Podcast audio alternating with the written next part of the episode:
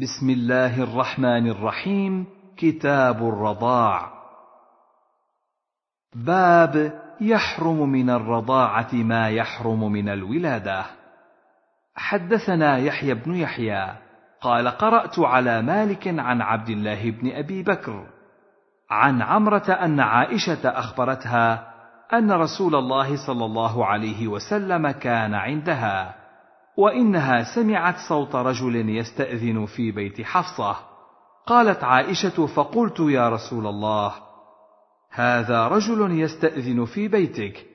فقال رسول الله صلى الله عليه وسلم أراه فلانا لعم حفصة من الرضاعة.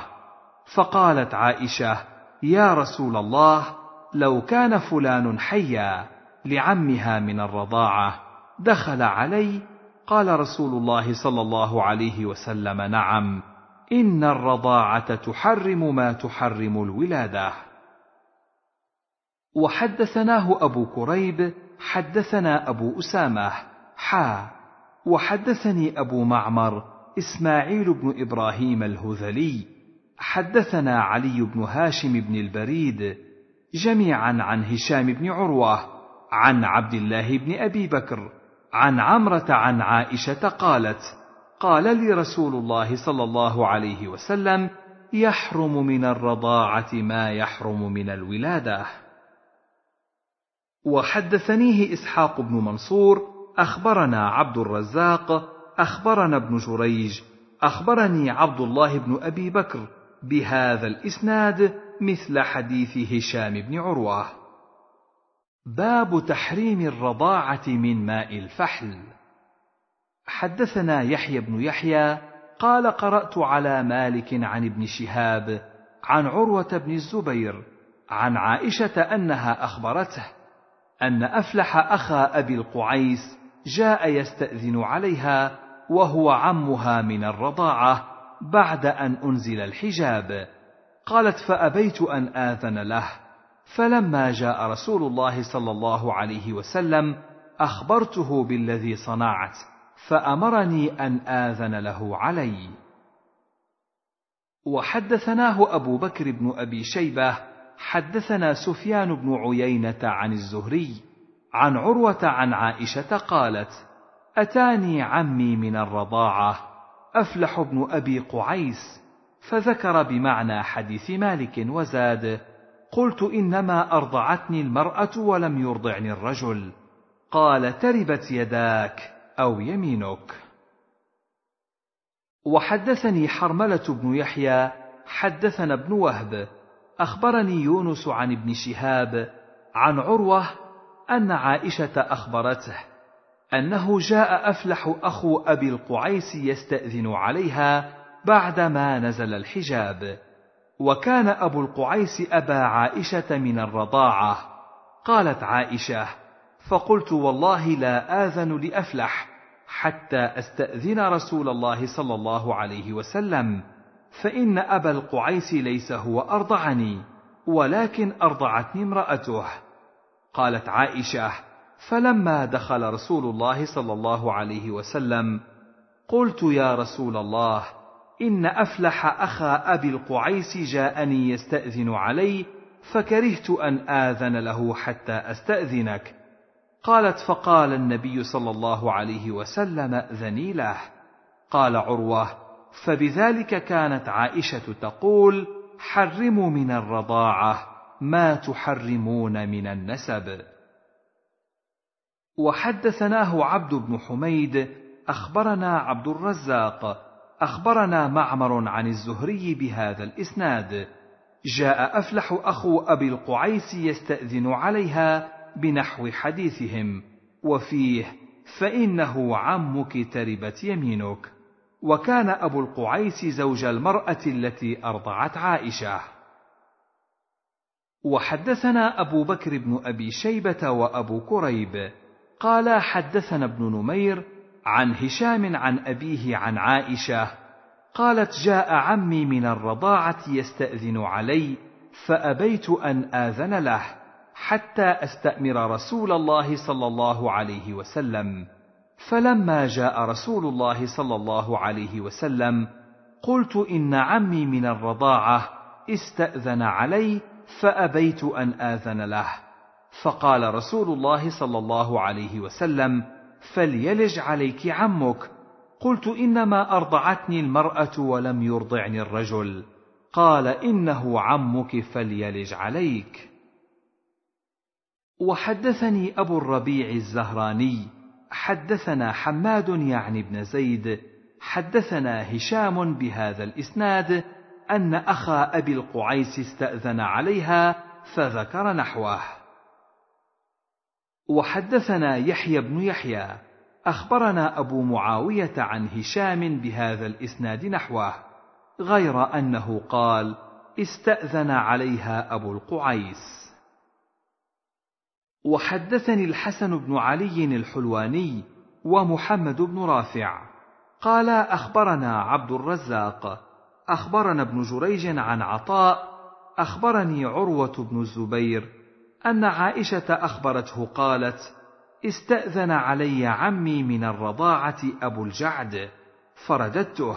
قال لي هشام إنما هو أبو القعيس. فلما جاء النبي صلى الله عليه وسلم أخبرته بذلك. قال فهلا أذنت له؟ تربت يمينك أو يدك. حدثنا قتيبة بن سعيد حدثنا ليث حا.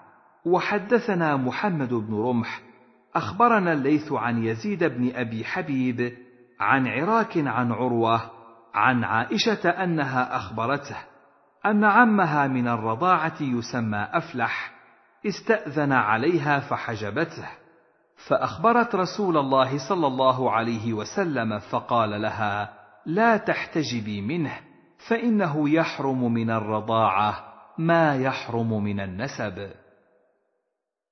وحدثنا عبيد الله بن معاذ العنبري حدثنا أبي حدثنا شعبة عن الحكم عن عراك بن مالك عن عروة عن عائشة قالت استأذن علي أفلح بن قعيس فأبيت أن آذن له فأرسل إني عمك أرضعتك امرأة أخي فأبيت أن آذن له فجاء رسول الله صلى الله عليه وسلم فذكرت ذلك له فقال ليدخل عليك فإنه عمك. باب تحريم ابنة الأخ من الرضاعة. حدثنا أبو بكر بن أبي شيبة وزهير بن حرب ومحمد بن العلاء واللفظ لأبي بكر. قالوا حدثنا أبو معاوية عن الأعمش عن سعد بن عبيدة عن أبي عبد الرحمن عن علي قال قلت يا رسول الله ما لك تنوق في قريش وتدعنا؟ فقال وعندكم شيء؟ قلت نعم بنت حمزة. فقال رسول الله صلى الله عليه وسلم إنها لا تحل لي إنها ابنة أخي من الرضاعة. وحدثنا عثمان بن أبي شيبة وإسحاق بن إبراهيم عن جرير. حا وحدثنا ابن نمير حدثنا أبي حا وحدثنا محمد بن أبي بكر المقدمي حدثنا عبد الرحمن بن مهدي عن سفيان كلهم عن الأعمش بهذا الإسناد مثله. وحدثنا هداب بن خالد حدثنا همام حدثنا قتادة عن جابر بن زيد عن ابن عباس أن النبي صلى الله عليه وسلم أريد على ابنة حمزة فقال إنها لا تحل لي إنها ابنة أخي من الرضاعة ويحرم من الرضاعة ما يحرم من الرحم. وحدثناه زهير بن حرب حدثنا يحيى وهو القطان حا وحدثنا محمد بن يحيى بن مهران القطعي حدثنا بشر بن عمر جميعا عن شعبة حا وحدثناه أبو بكر بن أبي شيبة. حدثنا علي بن مسهر عن سعيد بن أبي عروبة كلاهما عن قتادة بإسناد همام سواء غير أن حديث شعبة انتهى عند قوله ابنة أخي من الرضاعة.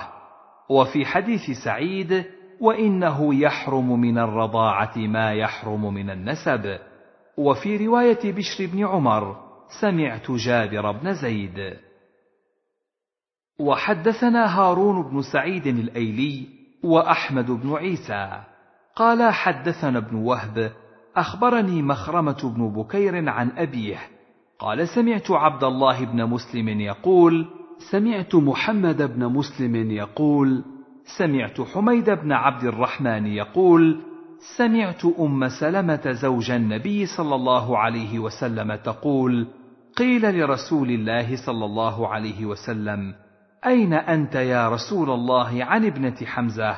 أو قيل ألا تخطب بنت حمزة بن عبد المطلب؟ قال إن حمزة أخي من الرضاعة.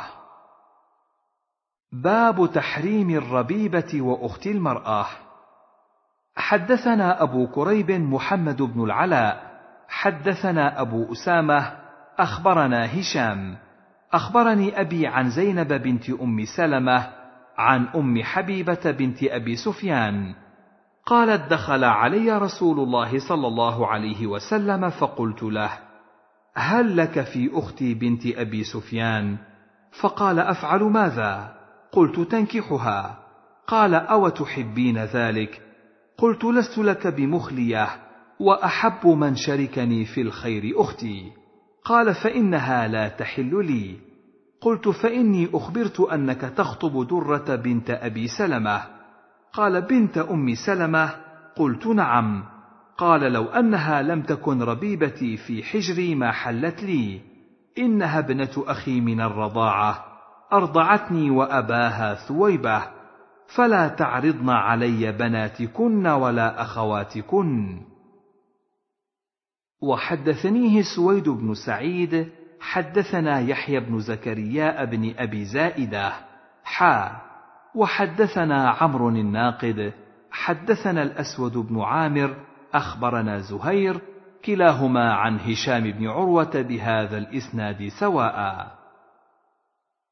وحدثنا محمد بن رمح بن المهاجر أخبرنا الليث عن يزيد بن أبي حبيب أن محمد بن شهاب كتب يذكر أن عروة حدثه أن زينب بنت أبي سلمة حدثته أن أم حبيبة زوج النبي صلى الله عليه وسلم حدثتها أنها قالت لرسول الله صلى الله عليه وسلم يا رسول الله إنكح أختي عزة.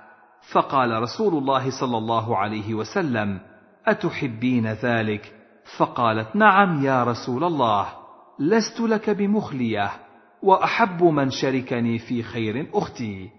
فقال رسول الله صلى الله عليه وسلم فإن ذلك لا يحل لي. قالت فقلت يا رسول الله فإنا نتحدث أنك تريد أن تنكح درة بنت أبي سلمة. قال بنت أبي سلمة قالت نعم. قال رسول الله صلى الله عليه وسلم لو أنها لم تكن ربيبتي في حجري ما حلت لي. إنها ابنة أخي من الرضاعة. أرضعتني وأبا سلمة ثويبة. فلا تعرضن علي بناتكن ولا أخواتكن. وحدثنيه عبد الملك بن شعيب بن الليث. حدثني أبي عن جدي. حدثني عقيل بن خالد حا وحدثنا عبد بن حميد أخبرني يعقوب بن إبراهيم الزهري حدثنا محمد بن عبد الله بن مسلم كلاهما عن الزهري بإسناد ابن أبي حبيب عنه نحو حديثه ولم يسم أحد منهم في حديثه عزه غير يزيد بن أبي حبيب. باب في المصة والمصتين. حدثني زهير بن حرب حدثنا إسماعيل بن إبراهيم حا. وحدثنا محمد بن عبد الله بن نمير. حدثنا إسماعيل حا. وحدثنا سويد بن سعيد حدثنا معتمر بن سليمان كلاهما عن أيوب عن ابن أبي مليكة عن عبد الله بن الزبير. عن عائشة قالت قال رسول الله صلى الله عليه وسلم وقال سويد وزهير إن النبي صلى الله عليه وسلم قال لا تحرم المصة والمصتان. حدثنا يحيى بن يحيى وعمر الناقد وإسحاق بن إبراهيم كلهم عن المعتمر واللفظ ليحيى. أخبرنا المعتمر بن سليمان عن أيوب يحدث عن أبي الخليل عن عبد الله بن الحارث عن أم الفضل. قالت دخل أعرابي على نبي الله صلى الله عليه وسلم وهو في بيتي. فقال يا نبي الله إني كانت لي امرأة فتزوجت عليها أخرى. فزعمت امرأتي الأولى أنها أرضعت امراه الحدثى رضعة أو رضعتين. فقال نبي الله صلى الله عليه وسلم لا تحرم الإملاجة والإملاجتان. قال عمرو في روايته عن عبد الله بن الحارث بن نوفل. وحدثني أبو غسان المسمعي حدثنا معاذ حا. وحدثنا ابن المثنى وابن بشار. قال حدثنا معاذ بن هشام حدثني أبي عن قتادة عن صالح بن أبي مريم أبي الخليل عن عبد الله بن الحارث عن أم الفضل. أن رجلا من بني عامر بن صعصعة قال يا نبي الله هل تحرم الرضعة الواحدة? قال لا. حدثنا أبو بكر بن أبي شيبة حدثنا محمد بن بشر حدثنا سعيد بن أبي عروبة عن قتادة عن أبي الخليل عن عبد الله بن الحارث أن أم الفضل حدثت أن نبي الله صلى الله عليه وسلم قال لا تحرم الرضعة أو الرضعتان أو المصة أو المصتان. وحدثناه أبو بكر بن أبي شيبة وإسحاق بن إبراهيم جميعا عن عبدة بن سليمان عن ابن أبي عروبة بهذا الإسناد. أما إسحاق فقال كرواية ابن بشر. أو الرضعتان أو المصتان. وأما ابن أبي شيبة فقال والرضعتان والمصتان. وحدثنا ابن أبي عمر حدثنا بشر بن السري حدثنا حماد بن سلمة عن قتادة عن أبي الخليل عن عبد الله بن الحارث بن نوفل عن أم الفضل عن النبي صلى الله عليه وسلم قال لا تحرم الإملاجة والإملاجتان. حدثني أحمد بن سعيد الدارمي حدثنا حبان حدثنا همام حدثنا قتادة عن أبي الخليل عن عبد الله بن الحارث عن أم الفضل. سأل رجل النبي صلى الله عليه وسلم أتحرم المصة؟ فقال لا. باب التحريم بخمس رضعات. حدثنا يحيى بن يحيى قال قرأت على مالك عن عبد الله بن أبي بكر عن عمرة عن عائشة أنها قالت كان فيما أنزل من القرآن عشر رضعات معلومات يحرمن ثم نسخن بخمس معلومات فتوفي رسول الله صلى الله عليه وسلم وهن فيما يقرأ من القرآن. حدثنا عبد الله بن مسلمة القعنبي حدثنا سليمان بن بلال عن يحيى وهو ابن سعيد عن عمرة أنها سمعت عائشة تقول وهي تذكر الذي يحرم من الرضاعة قالت عمرة فقالت عائشة نزل في القرآن عشر رضعات معلومات ثم نزل أيضا خمس معلومات. وحدثناه محمد بن المثنى حدثنا عبد الوهاب. قال سمعت يحيى بن سعيد. قال أخبرتني عمرة أنها سمعت عائشة تقول بمثله. باب رضاعة الكبير. حدثنا عمرو الناقد وابن أبي عمر. قال حدثنا سفيان بن عيينة عن عبد الرحمن بن القاسم عن أبيه.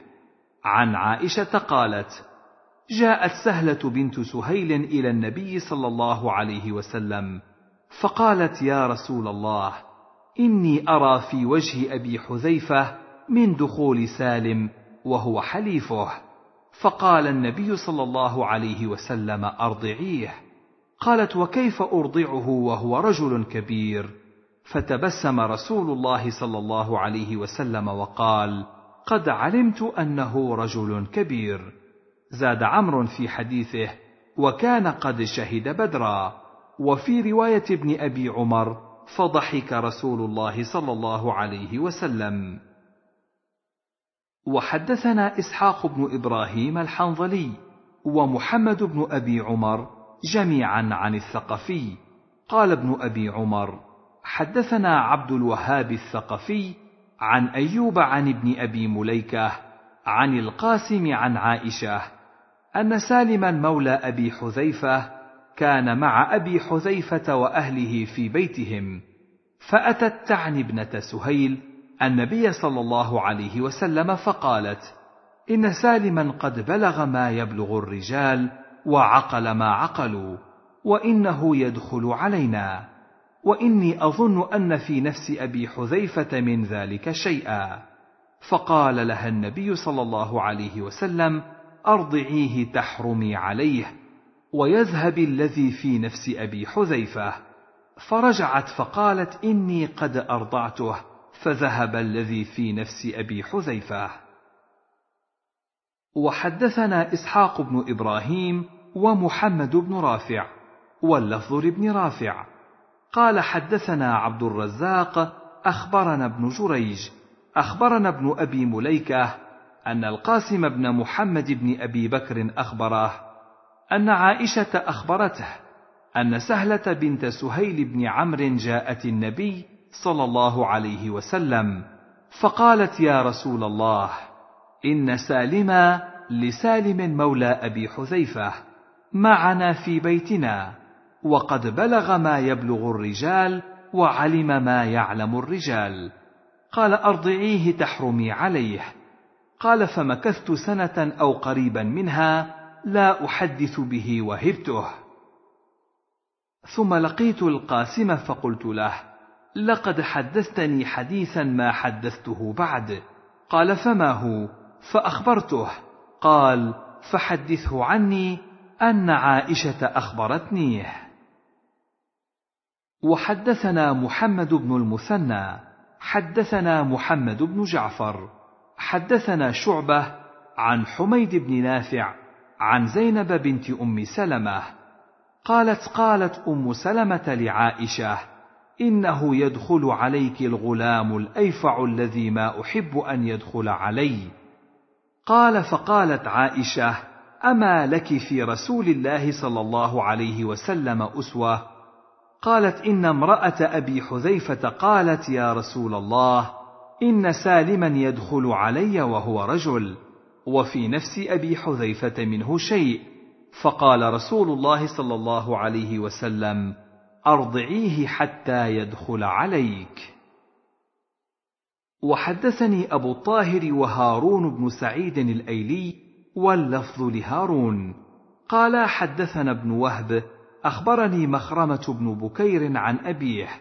قال سمعت حميد بن نافع يقول سمعت زينب بنت أبي سلمة تقول سمعت أم سلمة زوج النبي صلى الله عليه وسلم تقول لعائشة والله ما تطيب نفسي أن يراني الغلام قد استغنى عن الرضاعة. فقالت لم قد جاءت سهلة بنت سهيل إلى رسول الله صلى الله عليه وسلم.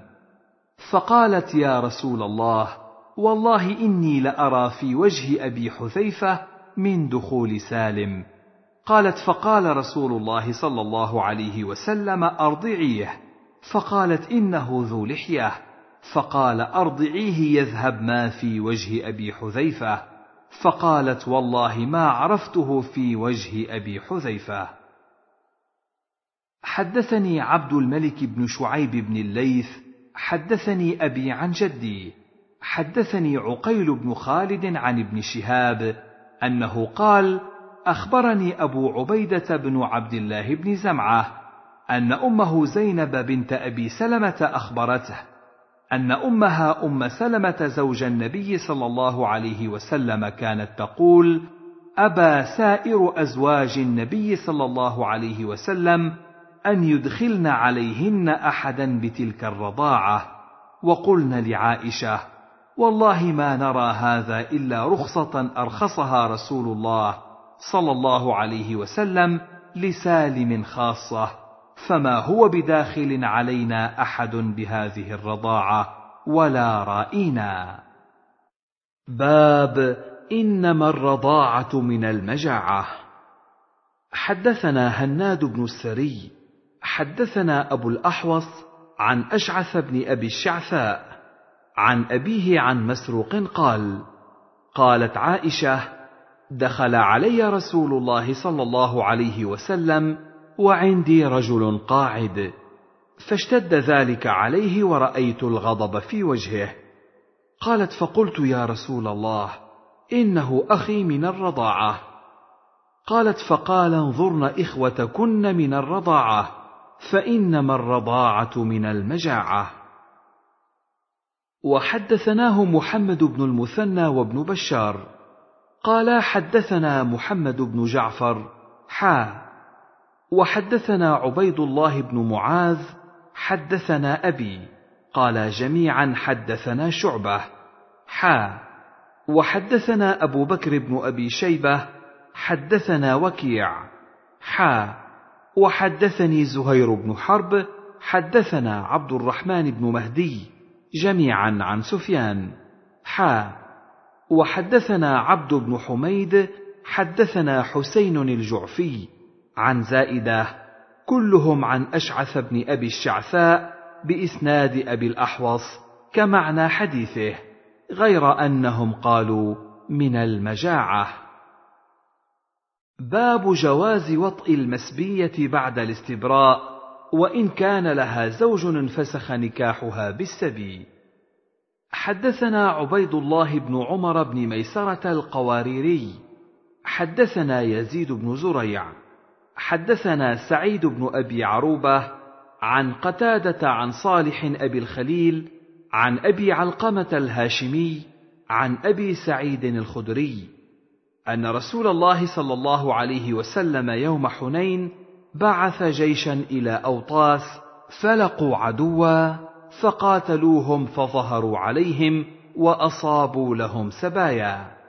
فكأن ناسا من أصحاب رسول الله صلى الله عليه وسلم تحرجوا من غشيانهن من أجل أزواجهن من المشركين.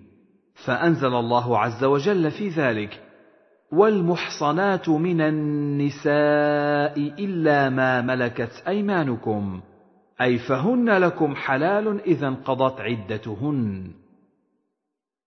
وحدثنا أبو بكر بن أبي شيبة ومحمد بن المثنى وابن بشار. قالوا حدثنا عبد الأعلى عن سعيد عن قتادة عن أبي الخليل أن أبا علقمة الهاشمي حدث أن أبا سعيد الخدري حدثهم أن نبي الله صلى الله عليه وسلم بعث يوم حنين سرية بمعنى حديث يزيد بن زريع غير أنه قال إلا ما ملكت أيمانكم منهن فحلال لكم ولم يذكر إذا انقضت عدتهن. وحدثنيه يحيى بن حبيب الحارثي حدثنا خالد يعني ابن الحارث حدثنا شعبة عن قتادة بهذا الإسناد نحوه. وحدثنيه يحيى بن حبيب الحارثي حدثنا خالد بن الحارث حدثنا شعبة عن قتادة عن أبي الخليل عن أبي سعيد قال: أصابوا سبيا يوم أوطاس لهن أزواج فتخوفوا فأنزلت هذه الآية: والمحصنات من النساء إلا ما ملكت أيمانكم. وحدثني يحيى بن حبيب حدثنا خالد يعني ابن الحارث حدثنا سعيد عن قتادة بهذا الإسناد نحوه. باب الولد للفراش وتوقي الشبهات. حدثنا قتيبة بن سعيد حدثنا ليث حا. وحدثنا محمد بن رمح. أخبرنا الليث عن ابن شهاب عن عروة عن عائشة أنها قالت اختصم سعد بن أبي وقاص وعبد بن زمعة في غلام فقال سعد هذا يا رسول الله ابن أخي عتبة بن أبي وقاص عهد إلي أنه ابنه انظر إلى شبهه. وقال عبد بن زمعة هذا أخي يا رسول الله ولد على فراش أبي من وليدته. فنظر رسول الله صلى الله عليه وسلم إلى شبهه فرأى شبها بينا بعتبة فقال هو لك يا عبد الولد للفراش وللعاهر الحجر واحتجبي منه يا سودة بنت زمعة. قالت فلم ير سودة قط ولم يذكر محمد بن رمح قوله يا عبد. حدثنا سعيد بن منصور وأبو بكر بن أبي شيبة وعمر الناقد. قالوا حدثنا سفيان بن عيينة حا وحدثنا عبد بن حميد أخبرنا عبد الرزاق أخبرنا معمر كلاهما عن الزهري بهذا الإسناد نحوه. غير أن معمرا وابن عيينة في حديثهما الولد للفراش ولم يذكرا وللعاهر الحجر. وحدثني محمد بن رافع وعبد بن حميد. قال ابن رافع حدثنا عبد الرزاق أخبرنا معمر عن الزهري عن ابن المسيب وأبي سلمة عن أبي هريرة أن رسول الله صلى الله عليه وسلم قال الولد للفراش وللعاهر الحجر. وحدثنا سعيد بن منصور وزهير بن حرب وعبد الأعلى بن حماد وعمر الناقد. قالوا حدثنا سفيان عن الزهري أما ابن منصور فقال عن سعيد عن أبي هريرة وأما عبد الأعلى فقال عن أبي سلمة أو عن سعيد عن أبي هريرة. وقال زهير عن سعيد أو عن أبي سلمة أحدهما أو كلاهما عن أبي هريرة. وقال عمرو حدثنا سفيان مرة عن الزهري عن سعيد وأبي سلمة. ومرة عن سعيد أو أبي سلمة ومرة عن سعيد عن أبي هريرة عن النبي صلى الله عليه وسلم بمثل حديث معمر. باب العمل بإلحاق القائف الولد. حدثنا يحيى بن يحيى ومحمد بن رمح قالا أخبرنا الليث حا وحدثنا قتيبة بن سعيد حدثنا ليث عن ابن شهاب عن عروة عن عائشة أنها قالت إن رسول الله صلى الله عليه وسلم دخل علي مسرورا تبرق أسارير وجهه فقال ألم تري أن مجززا نظر آنفا إلى زيد بن حارثة وأسامة بن زيد؟ فقال إن بعض هذه الأقدام لمن بعض. وحدثني عمرو الناقد وزهير بن حرب وأبو بكر بن أبي شيبة واللفظ لعمرو. قالوا حدثنا سفيان عن الزهري عن عروة عن عائشة قالت دخل علي رسول الله صلى الله عليه وسلم ذات يوم مسرورا. فقال يا عائشة ألم تري أن مجززا المدلجي دخل علي فرأى أسامة وزيدا وعليهما قطيفة قد غطيا رؤوسهما وبدت أقدامهما فقال إن هذه الأقدام بعضها من بعض. وحدثناه منصور بن أبي مزاحم حدثنا إبراهيم بن سعد عن الزهري عن عروة عن عائشة قالت دخل قائف ورسول الله صلى الله عليه وسلم شاهد. وأسامة بن زيد وزيد بن حارثة مضطجعان فقال إن هذه الأقدام بعضها من بعض فسر بذلك النبي صلى الله عليه وسلم وأعجبه وأخبر به عائشة. وحدثني حرملة بن يحيى أخبرنا ابن وهب أخبرني يونس حا. وحدثنا عبد بن حميد أخبرنا عبد الرزاق. أخبرنا معمر وابن جريج كلهم عن الزهري بهذا الإسناد بمعنى حديثهم وزاد في حديث يونس وكان مجزز قائفا. باب قدر ما تستحقه البكر والثيب من إقامة الزوج عندها عقب الزفاف. حدثنا أبو بكر بن أبي شيبة ومحمد بن حاتم ويعقوب بن إبراهيم. واللفظ لأبي بكر. قالوا حدثنا يحيى بن سعيد عن سفيان عن محمد بن أبي بكر عن عبد الملك بن أبي بكر بن عبد الرحمن بن الحارث بن هشام عن أبيه عن أم سلمة أن رسول الله صلى الله عليه وسلم لما تزوج أم سلمة أقام عندها ثلاثا وقال إنه ليس بك على أهلك هوان إن شئت سبعت لك وإن سبعت لك سبعت لنسائي. حدثنا يحيى بن يحيى قال قرأت على مالك عن عبد الله بن أبي بكر عن عبد الملك بن أبي بكر بن عبد الرحمن أن رسول الله صلى الله عليه وسلم حين تزوج أم سلمة وأصبحت عنده قال لها ليس بك على أهلك هوان إن شئت سبعت عندك وإن شئت ثلثت ثم درت. قالت ثلث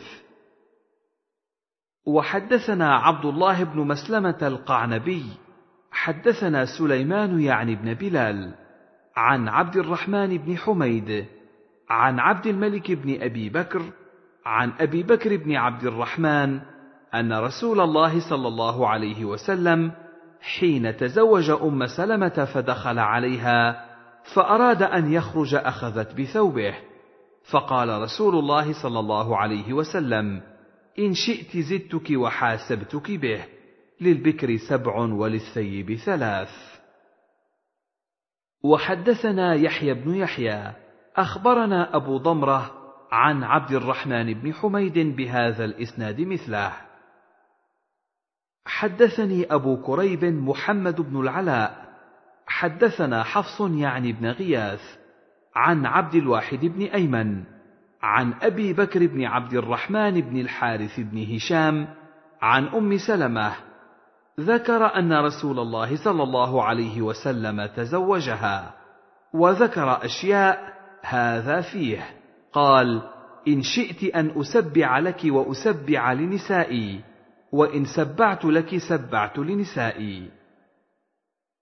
حدثنا يحيى بن يحيى أخبرنا هشيم عن خالد عن أبي قلابة عن أنس بن مالك قال إذا تزوج البكر على الثيب أقام عندها سبعا وإذا تزوج الثيب على البكر أقام عندها ثلاثا قال خالد ولو قلت إنه رفعه لصدقت ولكنه قال السنة كذلك. وحدثني محمد بن رافع. حدثنا عبد الرزاق. أخبرنا سفيان عن أيوب وخالد الحذاء. عن أبي قلابة عن أنس قال من السنة أن يقيم عند البكر سبعا قال خالد ولو شئت قلت رفعه إلى النبي صلى الله عليه وسلم باب القسم بين الزوجات. وبيان أن السنة أن تكون لكل واحدة ليلة مع يومها. حدثنا أبو بكر بن أبي شيبة حدثنا شبابة بن سوار حدثنا سليمان بن المغيرة عن ثابت عن أنس قال كان للنبي صلى الله عليه وسلم تسع نسوة فكان إذا قسم بينهن لا ينتهي إلى المرأة الأولى إلا في تسع. فكن يجتمعن كل ليلة في بيت التي يأتيها. فكان في بيت عائشة فجاءت زينب فمد يده إليها فقالت هذه زينب. فكف النبي صلى الله عليه وسلم يده فتقاولتا حتى استخبتا وأقيمت الصلاة. فمر أبو بكر على ذلك فسمع أصواتهما فقال اخرج يا رسول الله إلى الصلاة واحث في أفواههن التراب.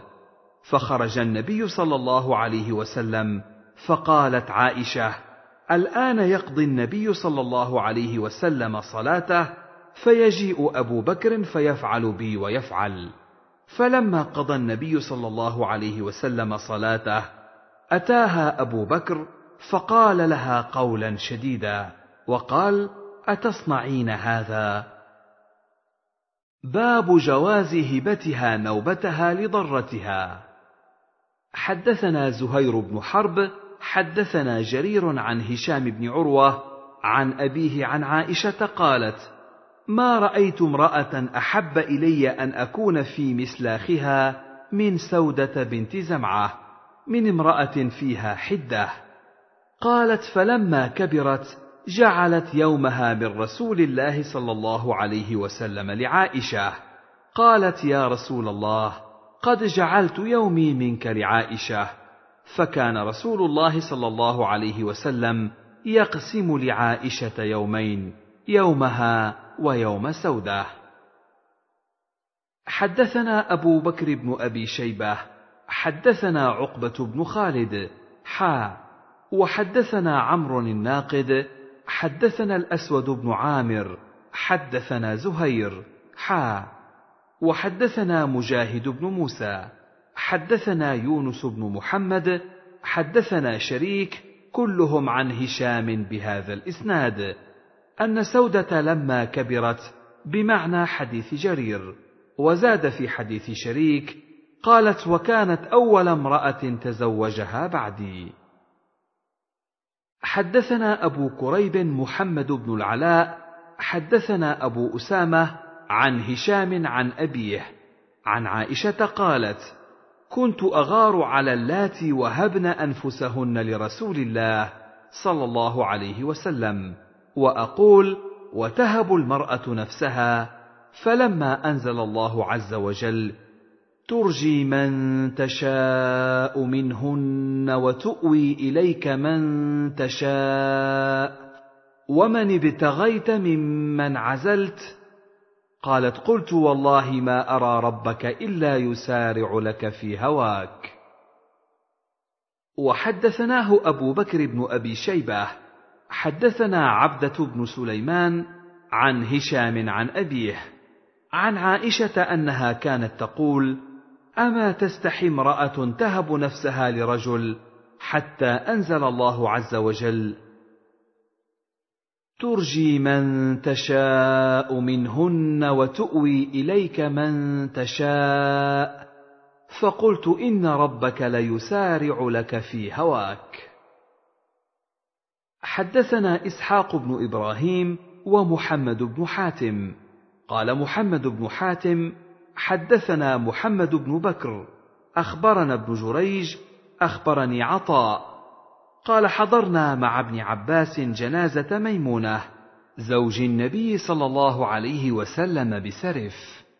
فقال ابن عباس هذه زوج النبي صلى الله عليه وسلم فإذا رفعتم نعشها فلا تزعزعوا ولا تزلزلوا وارفقوا. فإنه كان عند رسول الله صلى الله عليه وسلم تسع. فكان يقسم لثمان ولا يقسم لواحدة. قال عطاء التي لا يقسم لها صفية بنت حيي بن أخطب. حدثنا محمد بن رافع وعبد بن حميد جميعا عن عبد الرزاق عن ابن جريج بهذا الإسناد. وزاد قال عطاء كانت آخرهن موتا ماتت بالمدينة.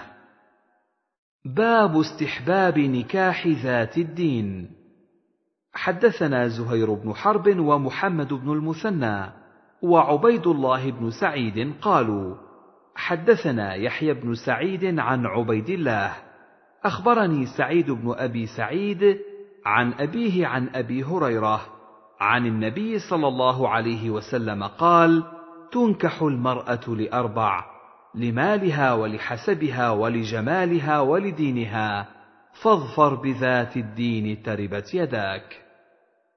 وحدثنا محمد بن عبد الله بن نمير حدثنا أبي حدثنا عبد الملك بن أبي سليمان عن عطاء أخبرني جابر بن عبد الله قال تزوجت امرأة في عهد رسول الله صلى الله عليه وسلم فلقيت النبي صلى الله عليه وسلم فقال يا جابر تزوجت. قلت نعم. قال بكر أم ثيب؟ قلت ثيب. قال فهلا بكرا تلاعبها؟ قلت يا رسول الله إن لي أخوات فخشيت أن تدخل بيني وبينهن. قال فذاك إذن. إن المرأة تنكح على دينها ومالها وجمالها. فعليك بذات الدين تربت يداك. باب استحباب نكاح البكر. حدثنا عبيد الله بن معاذ حدثنا أبي حدثنا شعبة عن محارب عن جابر بن عبد الله قال تزوجت امرأة فقال لي رسول الله صلى الله عليه وسلم هل تزوجت؟ قلت نعم. قال أبكرا أم ثيبا؟ قلت ثيبا قال فأين أنت من العذارى ولعابها؟ قال شعبة فذكرته لعمرو بن دينار فقال قد سمعته من جابر وإنما قال فهلا جارية تلاعبها وتلاعبك؟ حدثنا يحيى بن يحيى وأبو الربيع الزهراني. قال يحيى أخبرنا حماد بن زيد عن عمرو بن دينار. عن جابر بن عبد الله أن عبد الله هلك وترك تسع بنات أو قال سبع فتزوجت امرأة ثيبا فقال لي رسول الله صلى الله عليه وسلم يا جابر تزوجت؟ قال قلت نعم. قال فبكر أم ثيب؟ قال قلت بل ثيب يا رسول الله. قال فهلا جارية تلاعبها وتلاعبك. أو قال تضاحكها وتضاحكك. قال قلت له إن عبد الله هلك وترك تسع بنات أو سبع وإني كرهت أن آتيهن أو أجيئهن بمثلهن فأحببت أن أجيء بامرأة تقوم عليهن وتصلحهن. قال فبارك الله لك أو قال لي خيرا. وفي رواية أبي الربيع تلاعبها وتلاعبك. وتضاحكها وتضاحكك. وحدثناه قتيبة بن سعيد حدثنا سفيان عن عمرو عن جابر بن عبد الله قال قال لي رسول الله صلى الله عليه وسلم هل نكحت يا جابر؟ وساق الحديث إلى قوله امرأة تقوم عليهن وتمشطهن. قال أصبت ولم يذكر ما بعده. حدثنا يحيى بن يحيى أخبرنا هشيم عن سيار عن الشعبي عن جابر بن عبد الله قال كنا مع رسول الله صلى الله عليه وسلم في غزاة فلما أقبلنا تعجلت على بعير لي قطوف فلحقني راكب خلفي فنخس بعيري بعنزة كانت معه فانطلق بعيري كأجود ما انت راء من الإبل. فالتفت فإذا أنا برسول الله صلى الله عليه وسلم فقال ما يعجلك يا جابر؟ قلت يا رسول الله إني حديث عهد بعرس. فقال أبكرا تزوجتها أم ثيبا؟ قال قلت بل ثيبا. قال هلا جارية تلاعبها وتلاعبك؟ قال فلما قدمنا المدينة ذهبنا لندخل. فقال أمهلوا حتى ندخل ليلا أي عشاء كي تمتشط الشعثة وتستحد المغيبة. قال وقال إذا قدمت فالكيس الكيس. حدثنا محمد بن المثنى. حدثنا عبد الوهاب يعني ابن عبد المجيد الثقفي. حدثنا عبيد الله عن وهب بن كيسان. عن جابر بن عبد الله قال خرجت مع رسول الله صلى الله عليه وسلم في غزاة فأبطأ بي جملي فأتى علي رسول الله صلى الله عليه وسلم فقال لي يا جابر قلت نعم قال ما شأنك؟ قلت أبطأ بي جملي وأعيا فتخلفت فنزل فحجنه بمحجنه ثم قال اركب فركبت فلقد رأيتني أكفه عن رسول الله صلى الله عليه وسلم. فقال أتزوجت؟ فقلت نعم. فقال أبكرا أم ثيبا؟ فقلت بل ثيب. قال فهلا جارية تلاعبها وتلاعبك؟ قلت إن لي أخوات فأحببت أن أتزوج امرأة تجمعهن وتمشطهن وتقوم عليهن. قال أما إنك قادم فإذا قدمت فالكيس الكيس. ثم قال أتبيع جملك؟ قلت نعم فاشتراه مني بأوقية. ثم قدم رسول الله صلى الله عليه وسلم وقدمت بالغداة. فجئت المسجد فوجدته على باب المسجد. فقال الآن حين قدمت؟ قلت نعم. قال فدع جملك وادخل فصل ركعتين. قال فدخلت فصليت ثم رجعت. فأمر بلالا أن يزن لي أوقية فوزن لي بلال فأرجح في الميزان. قال فانطلقت فلما وليت قال أدع لي جابرا فدعيت فقلت الآن يرد علي الجمل ولم يكن شيء أبغض إلي منه فقال خذ جملك ولك ثمنه حدثنا محمد بن عبد الأعلى حدثنا المعتمر قال سمعت أبي حدثنا أبو نضرة عن جابر بن عبد الله قال كنا في مسير مع رسول الله صلى الله عليه وسلم وأنا على ناضح إنما هو في أخريات الناس. قال فضربه رسول الله صلى الله عليه وسلم أو قال نخسه. أراه قال بشيء كان معه. قال فجعل بعد ذلك يتقدم الناس ينازعني حتى إني لأكفه. قال فقال رسول الله صلى الله عليه وسلم أتبيعنيه بكذا وكذا والله يغفر لك. قال قلت هو لك يا نبي الله. قال أتبيعنيه بكذا وكذا والله يغفر لك. قال قلت هو لك يا نبي الله. قال وقال لي أتزوجت بعد أبيك؟ قلت نعم. قال ثيبا أم بكرا؟ قال قلت ثيبا. قال فهلا تزوجت بكرا تضاحكك وتضاحكها وتلاعبك وتلاعبها؟ قال أبو نضرة فكانت كلمه يقولها المسلمون افعل كذا وكذا والله يغفر لك. باب خير متاع الدنيا المرأة الصالحة. حدثني محمد بن عبد الله بن نمير الهمداني. حدثنا عبد الله بن يزيد. حدثنا حيوة. أخبرني شرحبيل بن شريك أنه سمع أبا عبد الرحمن الحبلي يحدث عن عبد الله بن عمرو أن رسول الله صلى الله عليه وسلم قال الدنيا متاع وخير متاع الدنيا المرأة الصالحة.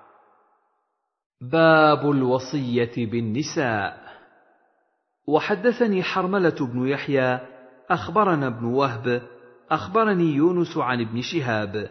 حدثني ابن المسيب عن أبي هريرة قال قال رسول الله صلى الله عليه وسلم إن المرأة كالضلع إذا ذهبت تقيمها كسرتها وإن تركتها استمتعت بها وفيها عوج. وحدثنيه زهير بن حرب وعبد بن حميد كلاهما عن يعقوب بن إبراهيم بن سعد عن ابن أخي الزهري عن عمه بهذا الإسناد مثله سواء. حدثنا عمرو الناقد وابن أبي عمر واللفظ لابن أبي عمر. قال حدثنا سفيان عن أبي الزناد عن الأعرج عن أبي هريرة قال قال رسول الله صلى الله عليه وسلم إن المرأة خلقت من ضلع لن تستقيم لك على طريقه فإن استمتعت بها استمتعت بها وبها عوج وإن ذهبت تقيمها كسرتها وكسرها طلاقها. وحدثنا أبو بكر بن أبي شيبة حدثنا حسين بن علي عن زائدة عن ميسرة عن أبي حازم عن أبي هريرة عن النبي صلى الله عليه وسلم قال من كان يؤمن بالله واليوم الآخر فإذا شهد امرا فليتكلم بخير أو ليسكت واستوصوا بالنساء فإن المرأة خلقت من ضلع وإن أعوج شيء في الضلع أعلاه إن ذهبت تقيمه كسرته وإن تركته لم يزل أعوج استوصوا بالنساء خيرا. وحدثني إبراهيم بن موسى الرازي حدثنا عيسى يعني ابن يونس حدثنا عبد الحميد بن جعفر عن عمران بن أبي أنس عن عمر بن الحكم عن أبي هريرة قال قال رسول الله صلى الله عليه وسلم لا يفرك مؤمن مؤمنة إن كره منها خلقا رضي منها آخر أو قال غيره. وحدثنا محمد بن المثنى حدثنا أبو عاصم حدثنا عبد الحميد بن جعفر حدثنا عمران بن أبي أنس عن عمر بن الحكم عن أبي هريرة عن النبي صلى الله عليه وسلم بمثله. باب لولا حواء لم تخن أنثى زوجها الدهر. حدثنا هارون بن معروف حدثنا عبد الله بن وهب أخبرني عمرو بن الحارث أن أبا يونس مولى أبي هريرة حدثه عن أبي هريرة عن رسول الله صلى الله عليه وسلم قال لولا حواء لم تخن أنثى زوجها الدهر وحدثنا محمد بن رافع حدثنا عبد الرزاق أخبرنا معمر عن همام بن منبه قال هذا ما حدثنا أبو هريرة عن رسول الله صلى الله عليه وسلم فذكر أحاديث منها وقال رسول الله صلى الله عليه وسلم لولا بنو إسرائيل لم يخبث الطعام ولم يخنز اللحم ولولا حواء لم تخن أنثى زوجها الدهر.